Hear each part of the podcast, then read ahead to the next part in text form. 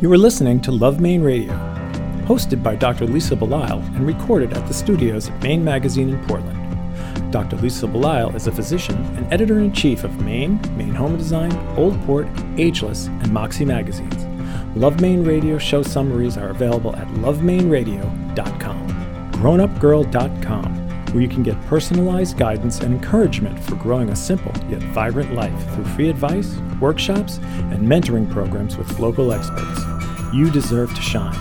Go to grownupgirl.com now to learn about our available programs and classes designed just for you in the Portland area. Portland Art Gallery is proud to sponsor Love Maine Radio.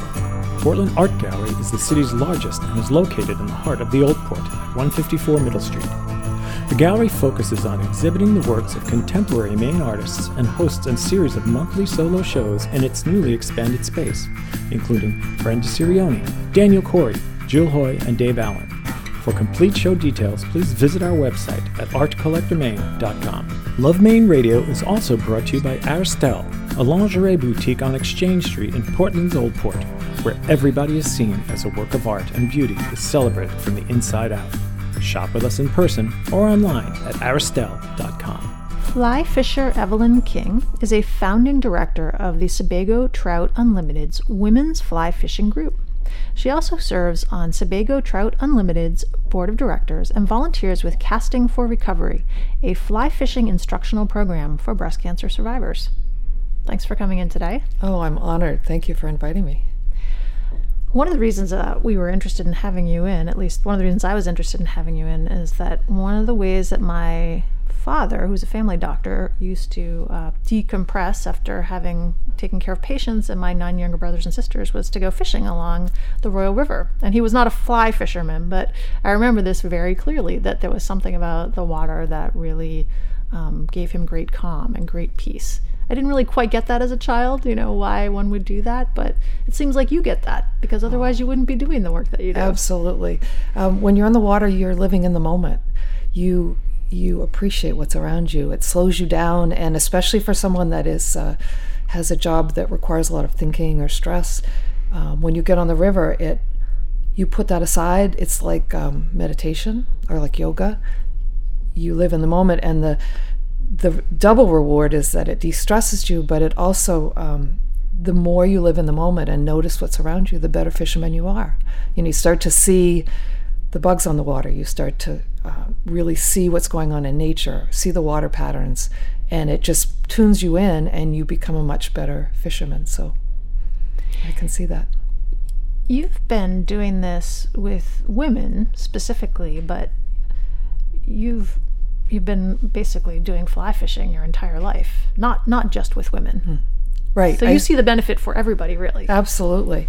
Um, I fished with my husband, who was then my boyfriend, um, when we were, you know, I was a teenager, and um, he laughs about it because I loved.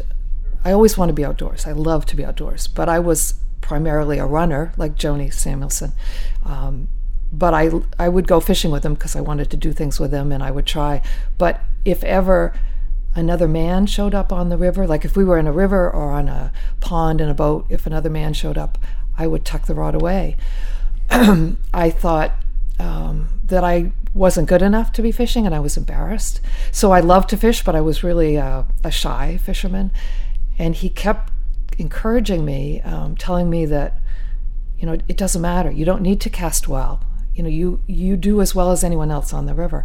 And i think that's why i eventually figured out that a way to give back was to encourage other women um, to take on that risk as well um, to to not be afraid and not feel like they not to be intimidated and not not to follow their passion because they you know other people were watching them.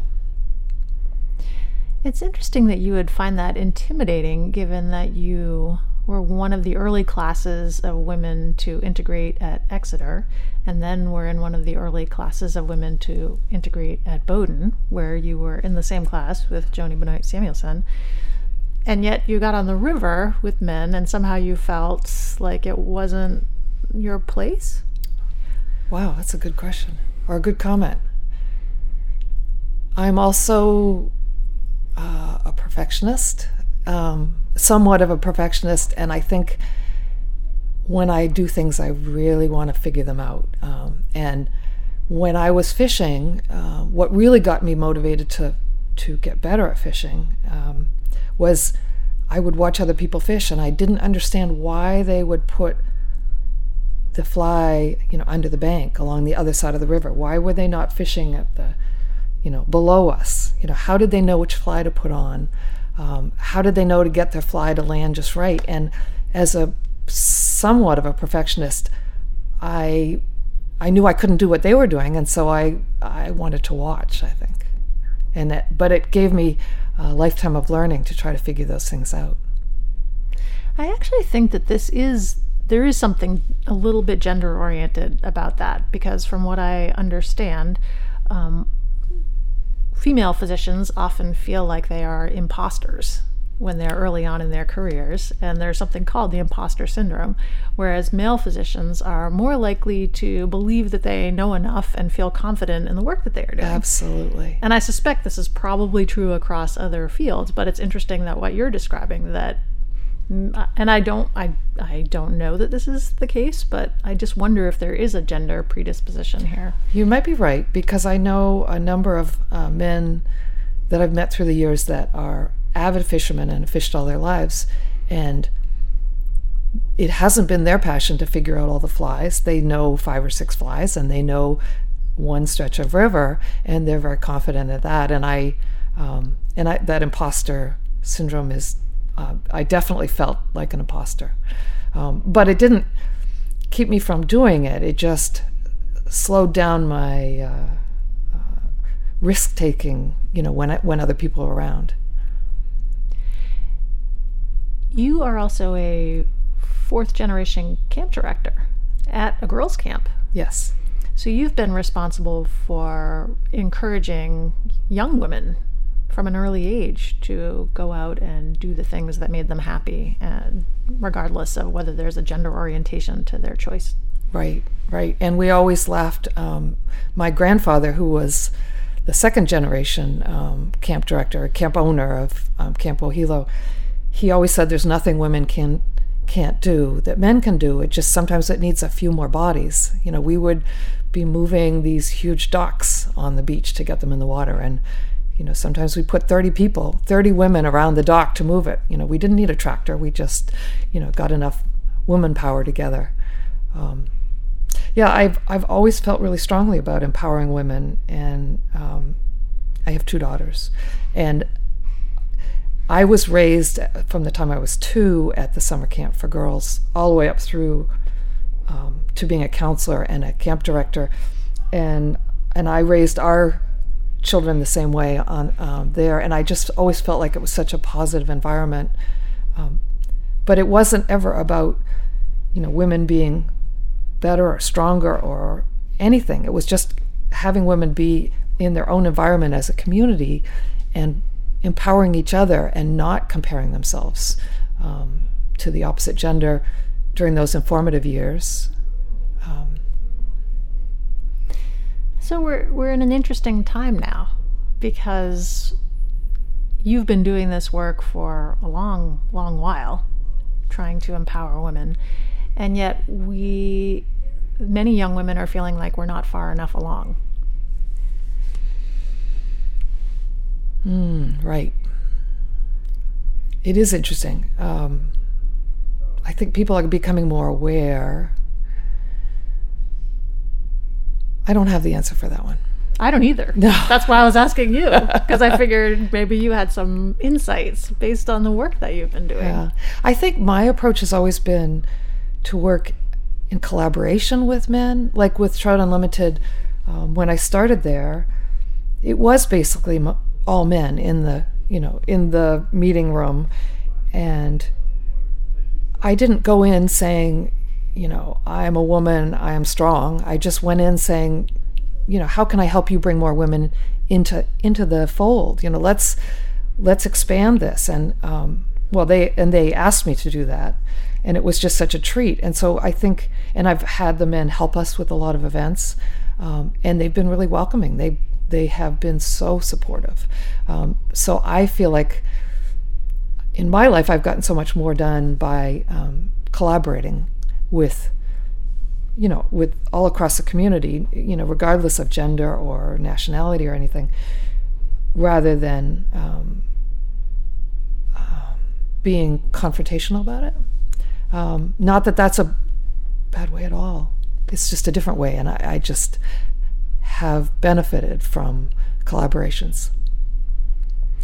I, I feel the same way. I have a I have two daughters also and a son.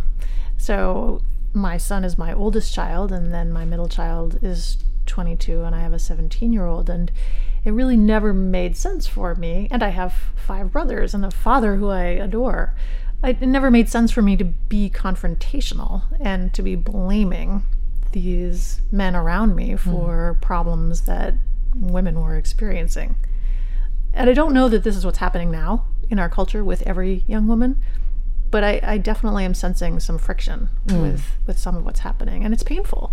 It be- is because I think specifically of my own son, and I would never want him to feel responsible for things that an entire gender is possibly being blamed for. Right. Yeah. No. It's it's I I have a son and two and the two daughters as well, and um, I just I love the fact that women can be treated equally, should be treated equally, and um, I I like to think it, of it just on the positive um, side that it's so wonderful what we can do to empower our our youth. Our you know I have grand a granddaughter now. You know empower our grandchildren, be role models, and and it's not breaking down barriers, but just opening doors of possibility. You know, look, you can go to Trout Unlimited and be one of the first women in the group, and then other women will follow. And and eventually, I'll hope to take my granddaughter with me to um, to Trout Unlimited. Um, yeah, just to be uh, inspiration and a mentor, and try to take that approach. Tell me about Trout Unlimited. I'm sure that there are people who are listening that don't have a good sense of what that organization is or does. Um, it's a national organization. Um, there are 400 chapters in within the U.S. Maine has five.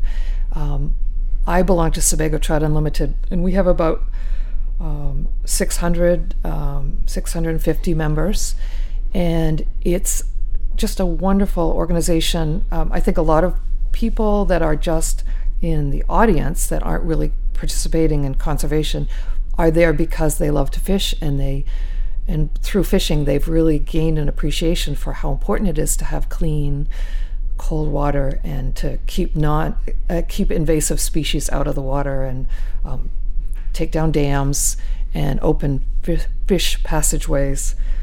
Um, our group has been instrumental in reclaiming five ponds in the state of Maine. And by that I mean um, taking the invasive species out and opening the, cleaning the habitat so that the native brook trout can um, can spawn and grow and not be eaten by invasive species.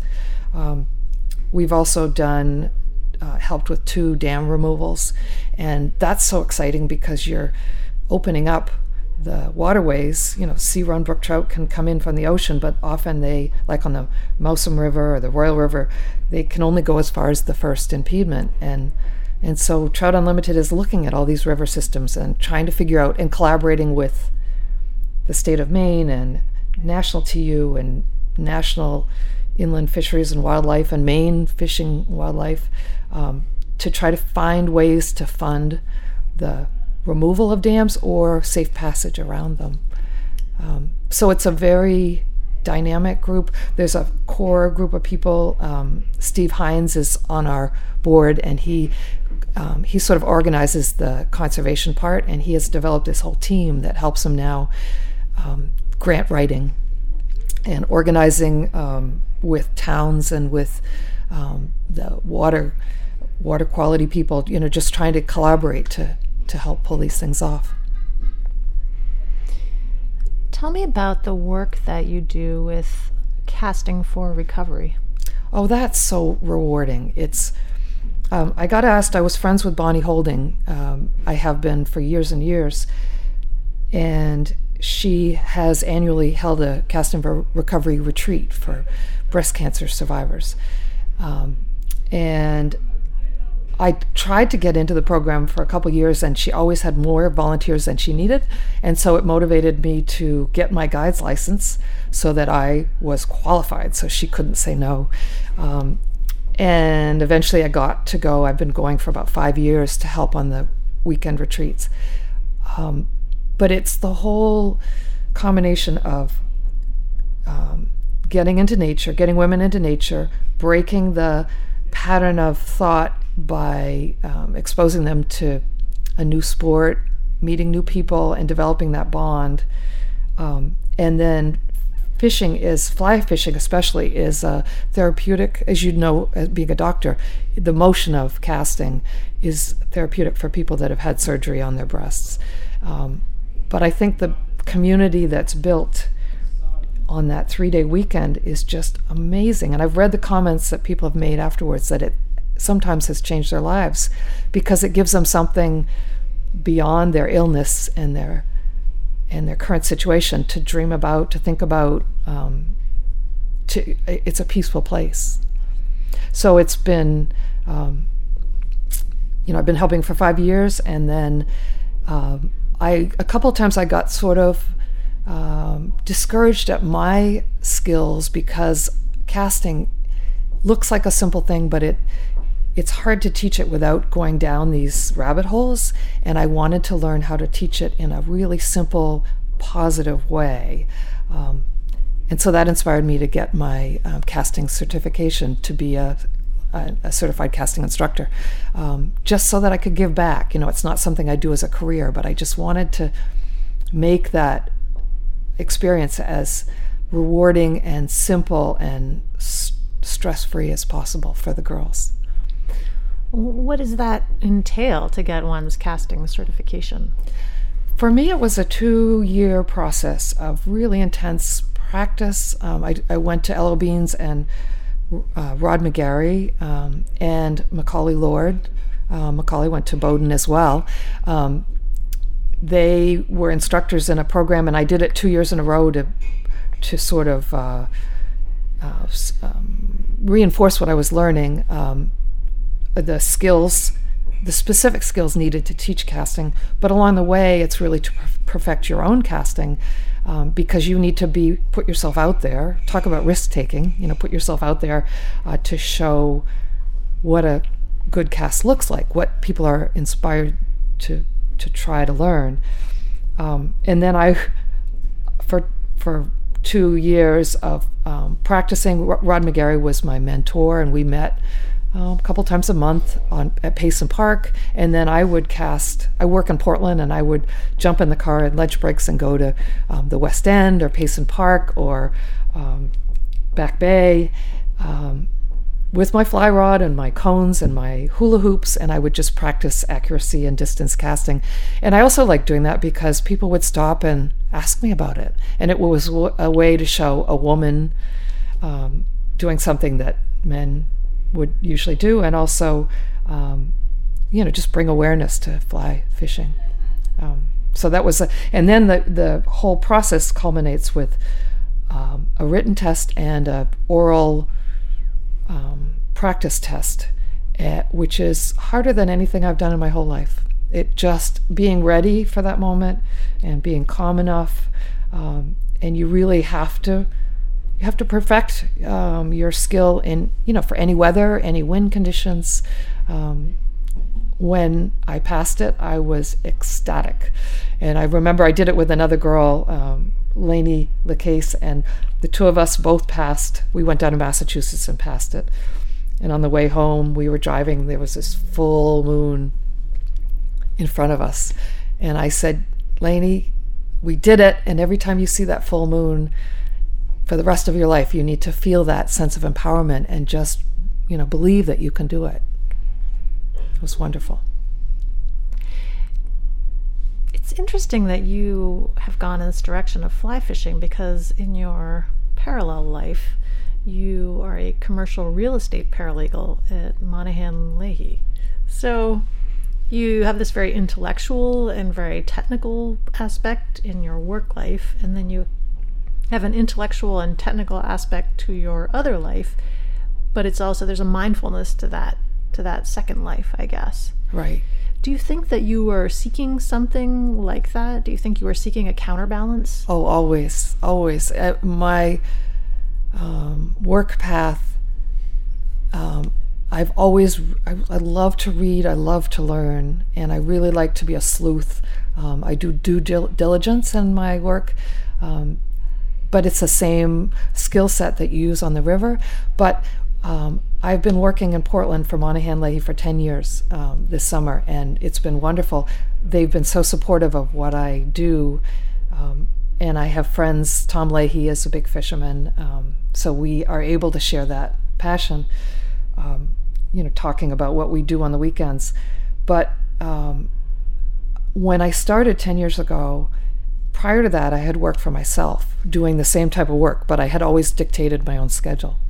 And so when it was a nice day, I took off the middle of the day and I was outside. And I always managed to um, put work in with um, in the fitted in between other things that I did with the kids or you know did with um, fishing. So when I started in a job, a real job, it was my first real job um, where I had to leave the house at seven in the morning and work a long day. I got home at seven at night. Um, the number one priority was to have a window. And they laugh about this, but I said I really could not work in a room without being able to see the outdoors at least. And then um, number two priority was to make sure that every moment on the weekend counted, that I could be outside, um, that I really would um, treasure, feel so grateful for that time I had outside. And so, it co- no coincidence that it, 10 years ago was really when I went full force into fishing on the weekends and, and into everything fishing related um, to counterbalance the inside work. This is probably not a relevant question, but I'm just kind of interested. I'm a little nosy sometimes. Why did you decide to go from this other life that you had to this full time job? Oh. Um, I I am a real estate broker as well as a title abstractor. Um, and what I did prior to working at Monaghan Leahy was going from courthouse to courthouse, um, pulling books and doing research. But right about that time, two things happened. And one is that they put the books all online so that it was digital, so that people could stay in their office to do the research. It was, um, I was a dinosaur. I've, I was of that era of the private, um, you know, independent title abstractors. And there are very few now because people can do the work from their office. And then also there was a slump in the real estate market, and I was doing primarily residential real estate uh, research then, and it really took a nosedive. Um, and my husband was a, is a commercial lobsterman, and at the same time, um, the lobstering industry was kind of floundering, and so I just decided that uh, it was time for a new adventure. Um, fun to be in Portland. I really was excited to come and work at Portland. And I, when I interviewed with um, Tom Leahy at Monaghan Leahy, I was just really excited about the possibility of being in a team. You know, I'd done work mostly on my own. I had a few abstractors that worked for me for a while, but um, suddenly to be part of a community, and I think, you know, that's always been a common theme in my life. So it intrigued me, and I have really enjoyed it. Never, never questioned that decision for a second. Well, I guess it is actually kind of relevant because most people in their lives now um, are going to have several iterations of themselves. So you can believe when you graduate from Bowdoin, as you did and I did, that you're going, your life is going to look a certain way and then things happen and you adjust and you sometimes become a different version of your earlier self. And I, and that's actually okay and it's a, actually a good thing. And maybe it's really important for um, the new graduates of Bowdoin to understand that that there's not really any wrong choice. Right. So every every downside everything that seems like a conflict in your path is apt to lead to something more powerful more more relevant to your life and it um, and I think you have to approach life that way. It just see it see every challenge as an opportunity to grow. And um, when I think of what has happened in the last ten years by that decision, it's just uh, it's mind-boggling. So it is, you, you, and I, and I don't know what the next story is. Um, I don't know where you know in ten years from now what I'll be doing, um, but I I think it's very important to not not feel so uh, strongly that you have to make a choice that you stick with the rest of your life. I also have noticed that, particularly in Maine, most people have lots of, they wear lots of different hats. So um, someone could be a commercial fisherman and they can also be a filmmaker. Someone can be a chef and they can also be a singer songwriter. I mean, it's a very interesting thing that in this, and it seems like Maine is is very much fostering of that creative spirit. Absolutely, um, and and the irony is that I was an art major at Bowdoin, and art, the, as an art major, that didn't prepare me for working in a law firm at all. But it, um, but that theme has been underlying because I, um, prior to getting into the fishing wholeheartedly, I was doing a lot with jewelry, um, but at the same time working as a title abstractor, um, and then working at the summer camp for as a camp director. I think Maine is is that way. You can. Maine is also so special because it's a small community, so you can really make a difference. You know, my voice is not, um, you know, it, it's not going to carry, you know, forever and ever, but it does in Maine. I can have an impact. You can have an impact. Um, this show is fabulous, and it um, by living in a state where um, our voices can be heard, it just feels like we can make more of a difference in all the different directions we go in. You've been coming to Maine since you were a child, really, but you moved to Maine when you were 12. Yes. And you're originally from Montreal. Yes. My my mother um, is from um, was from um, the United States and went to McGill to school. She was a skier, and she met my father, who was from Canada. And so they, um, when they got married, they settled in Canada, in Montreal. And so I have fond memories of skiing in the St. Laurent, uh, Laurentians, and um, we lived on, you know, on the water. Um, but and, but every summer we came down to camp to the um, Luther Gulick camps um, and so when I think of my memories of childhood, it's much more about being in the woods on Sebago Lake, building fairy houses out of twigs and um, pine cones, and learning to canoe and being outdoors. Um, so when my parents decided to move to Maine, I was I was thrilled. It just has um, yeah, Maine is a really special place. For women who might be interested in learning about fly fishing, what would you suggest? Oh, well, I mean, obviously, I'd love to have anyone that's interested join our um, women's fly fishing group. Um, we, uh, you know, we, we don't charge for the events we have. I mean, up till now, we haven't. We have monthly meetings. Um, we're just trying to provide a, a very um, social community of uh, energetic, enthusiastic women that want to learn a new skill, or you know, some are are good fly fishermen, uh, women that want to learn additional things, and a lot of the women that come to our group uh, meetings are brand new to the sport. Um, I it's really exciting to me. I I can think of a number of a handful of people that have um, started fishing because of our group and have just been so grateful for um, that community and that uh, empowerment and the enthusiasm, um, you know, of everybody that's around that's helping with the group. Um, other ways, uh, you know, there are wonderful fish, fishing shows like uh, the um, Sebago Trout Unlimited has an annual banquet banquet uh, where we provide speakers that talk about fishing and provide um, auction items to bid on that sometimes include casting instructions or guiding. Um, the Western Maine um, fly fishing show is coming up in a few weeks, in a month or so, um, and that's a great um, thing too. But it anybody can start fishing. I mean, it's it's a we're trying to break down the barriers in making people realize that it's accessible. I mean, you can fish in the Royal River, um, you fish, you know, in in the ocean. Um, in Maine, you can fish um, just about anywhere, and you can buy a package of gear for under $100 at L.L. Beans or probably Cabela's. Um, you don't need to have fancy equipment and you don't need to be able to cast perfectly. I mean, you can fly fish with a, you know, six feet of leader out at the end of, the, of your rod and just as if you're playing with a cat, um, you know, with a little toy. Um, you can just tease the fish and have joy just doing that. Evelyn King is a founding director of the Sebago Trout Unlimited's Women's Fly Fishing Group. She also serves on the Sebago Trout Unlimited's board of directors and volunteers with Casting for Recovery, a fly fishing instructional program for breast cancer survivors. Thank you so much for the work you're doing and thanks for coming in. Oh, my honor. Thank you for having me.